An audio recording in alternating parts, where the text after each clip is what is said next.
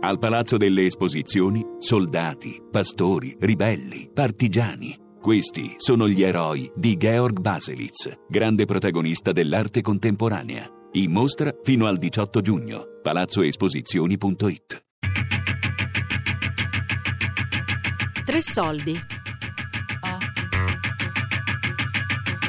Memorie di carta. Per toccare con mano la realtà e come ce la raccontavamo. Di Alessia Rapone.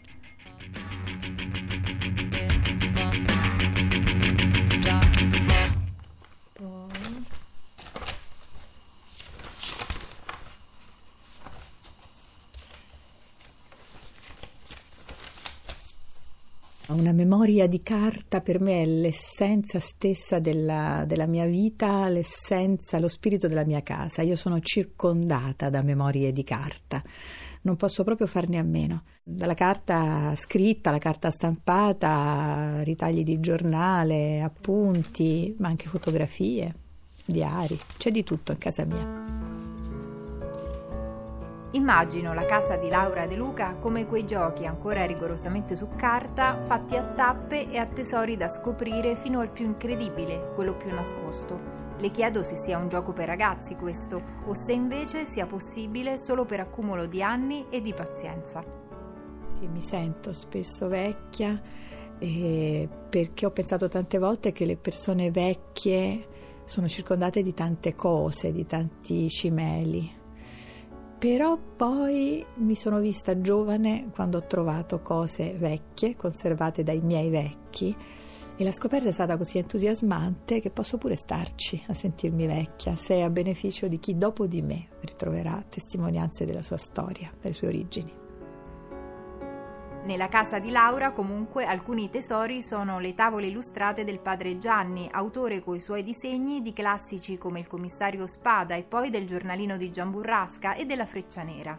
Per, per destino familiare io sono, ero figlia di un disegnatore piuttosto importante che ha lasciato la maggior parte delle sue opere su carta quindi anche per questo la mia casa è un archivio dove è stato trasferito l'intero archivio di mio padre, ripeto, di opere per la maggior parte su carta.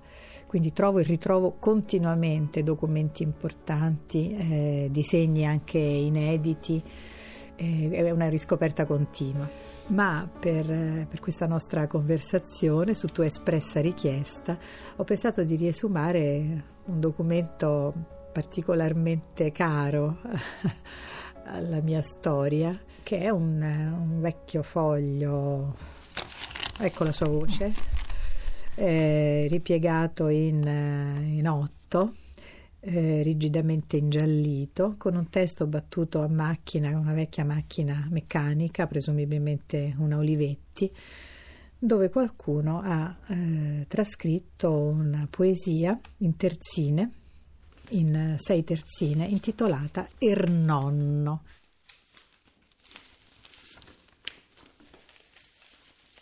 Questa poesia, se vuoi te la leggo, è dedicata a un funzionario di una banca romana degli anni 50 che appena, era stato appena inviato in trasferta per lavoro a Milano ed era appena rientrato nella capitale.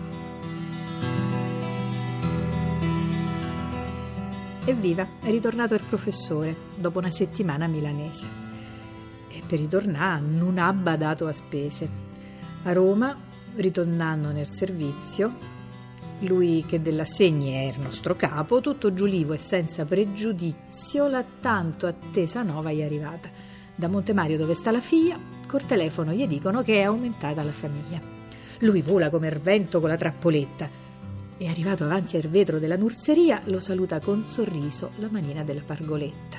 Evviva evviva, er nonno professore, noi che gli volemo tanto bene gli auguriamo tutto quello che Darmonno vuole. Mo che ci siamo sfogati con le rime, gli dimo, professore, come te metti? Noi li volemo rosa, li confetti.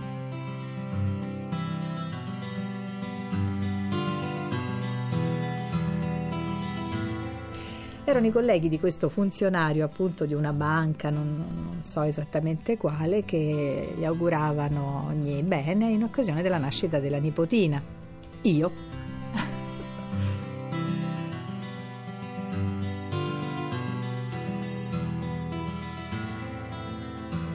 Non è facile, insomma, che dei colleghi di un ufficio, di un qualunque esso sia, abbiano questa delicatezza, questa creatività insieme no? di, di, di, siglare una poesia. Ovviamente questa è opera di qualcuno che aveva un po' il, il vezzo no? dello scrivere, come abbiamo sia te che io. E, ehm, però certo è raro no? oggi e conservare un foglio di carta eh. di questo genere a casa, che significato ha? Perché ha anni al, Eh sì, spalle. quasi 60 i miei. e, che significato ha? Significato che certe cose resistono alle intemperie della vita, delle storie, dei traslochi, delle, dei ripulisti. È scampato per esempio alla, alla, furia ordinatrice di mia madre che non badava tanto, non aveva tanta attenzione a questi reperti e però tuttavia forse invece doveva averla perché questo foglio comunque si è salvato, è arrivato fino a me. Io stessa ho rischiato di perderlo, avendo, come ti dicevo, tanta attenzione per questi reperti, per questi documenti scritti o disegnati o fotografati. Ho talmente tanti, eh, tante scatole, tanti archivi, tanti ripiani di cose che questo mi era sfuggito. Fortunosa, fortunosamente ritrovato l'ho, l'ho ripiegato, come hai visto, in, nella scatola vuota di un gioiello perché tale lo ritengo. E il nonno, eh, personaggio da ricordare? Io non l'ho conosciuto, o meglio, sì, ci siamo sfiorati, è morto quando io avevo un anno, quindi un anno dopo questa poesia, dopo questo pezzo di carta, piuttosto giovane, insomma, aveva credo 55 anni. C'è un altro pezzo di carta che lo ricorda, che ricorda questo incontro tra me e lui ed è una fotografia, un pezzo di carta sensibile che sensibilmente ha registrato anche grazie all'intelligenza del fotografo, in questo caso penso fosse mio padre, e che ha registrato la, la, la drammaticità dell'incontro fra me e lui, la drammaticità dico in senso bello, la, l'importanza, la forza dell'incontro fra me e lui. E io sono sul seggiolone e, e, guardo, e ci guardiamo. Lui è su una poltrona, ma la, la forza della fotografia, dell'inquadratura, dello scatto è che io sono in piena luce e lui è in un nero cinematografico, in un nero, scusami, caravaggesco. E mi, mi, sta vezzeggiando, mi tiene la mano, quindi c'è il dettaglio su questa mano rugosa, anziana, e la manina piccola. C'è proprio questo contrasto luce, ombra, bianco, nero. Lui va in una direzione e io in quella opposta, proprio un incontro di due esistenze che si sono sfiorate. Come mi vuoi? Cosa mi dai? Dove mi porti tu? Mi piacerai, mi capirai, sai come prendermi.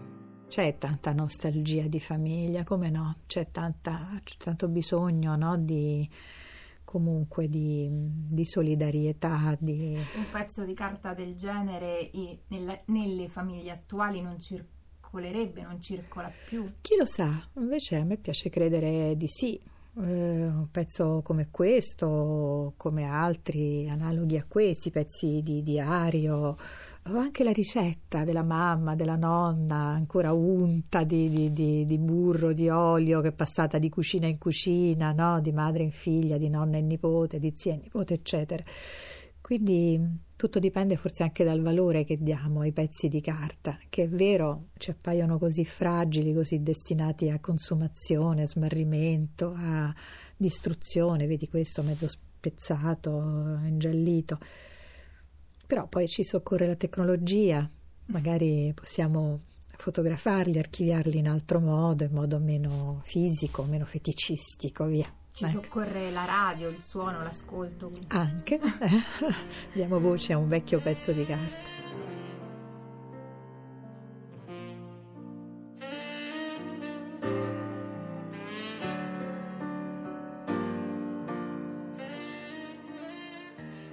Allora, mamma, su mia richiesta, mi ha lasciato alcune ricette trascritte su un'agenda. Era molto recalcitrante, forse aveva capito che era quello il mio modo, aveva già una certa età, forse la mia di oggi, di chiederle di lasciarmi un segno, un ricordo, un'eredità. Eh, si era messa all'inizio di, di buona lena a scrivermi, a trascrivermi le sue ricette, poi si rifiutava, resisteva questa cosa, ripeto, forse aveva intuito che la stavo preparando mi stavo preparando al distacco e volevo che mi lasciasse qualcosa. Ma tra i suoi piatti, i piatti che le riuscivano meglio e, e che cerco invano di imitare, e che per me è una lezione di vita, è la polpetta. Nella polpetta c'è una lezione importante della vita domestica, familiare, la capacità di far rivivere l'avanzo, il riciclo che oggi tanto invochiamo no? come nuovo nome dello, dello, sviluppo, della crescita. La polpetta è la, la, l'arte suprema della casalinga, far fruttare l'avanzo rimetterlo insieme con creatività, con rispetto, con gratitudine per quel, la prima versione di, del, eh, del, del cibo e quindi è quella che sì, più volentieri cito non soltanto in famiglia, se tento disperatamente di dare qualche lezione di, di cucina, ma anche nella vita professionale. E io lavoro nella radio e nel racconto di, di storie, lavoro raccontando storie reali, inventate, eh, nel senso prosa, attualità. Sempre nel raccontare una storia è comunque necessaria quella stessa attenzione della casalinga che fa la polpetta eh, l'attenzione a non farsi sfuggire niente di quanto prezioso circola intorno a noi, in cucina così come nella realtà. Chi l'avrebbe detto che fossero le polpette il piatto più ricco e prezioso da preparare in cucina e anche sul lavoro? Polpette di carta, quell'insieme di storie che cerchiamo di amalgamare, mentre lo facciamo gli ridiamo senso, forse lo scopriamo per la prima volta. Il fatto che casualmente siano più spesso le donne ad archiviare documenti del passato deriva forse dalla maggiore frequentazione che le donne hanno con le cose, con le cose di casa, quindi con l'organizzazione dei materiali, le riserve del cibo, c'è una maggiore dimestichezza di noi donne, ripeto, con eh, ciò che serve per andare avanti e, mm, e, su cui deve basarsi anche l'esperienza dell'oggi, quindi la, la, la, il patrimonio delle memorie, delle lezioni del passato. Ma credo che l'attitudine a conservare, a riconoscere la bellezza di un reperto eh, sia universale, non farei una questione di genere. Questa memoria di carta è dedicata a tutti quelli che conservano tracce della loro storia o che per caso ci inciampano.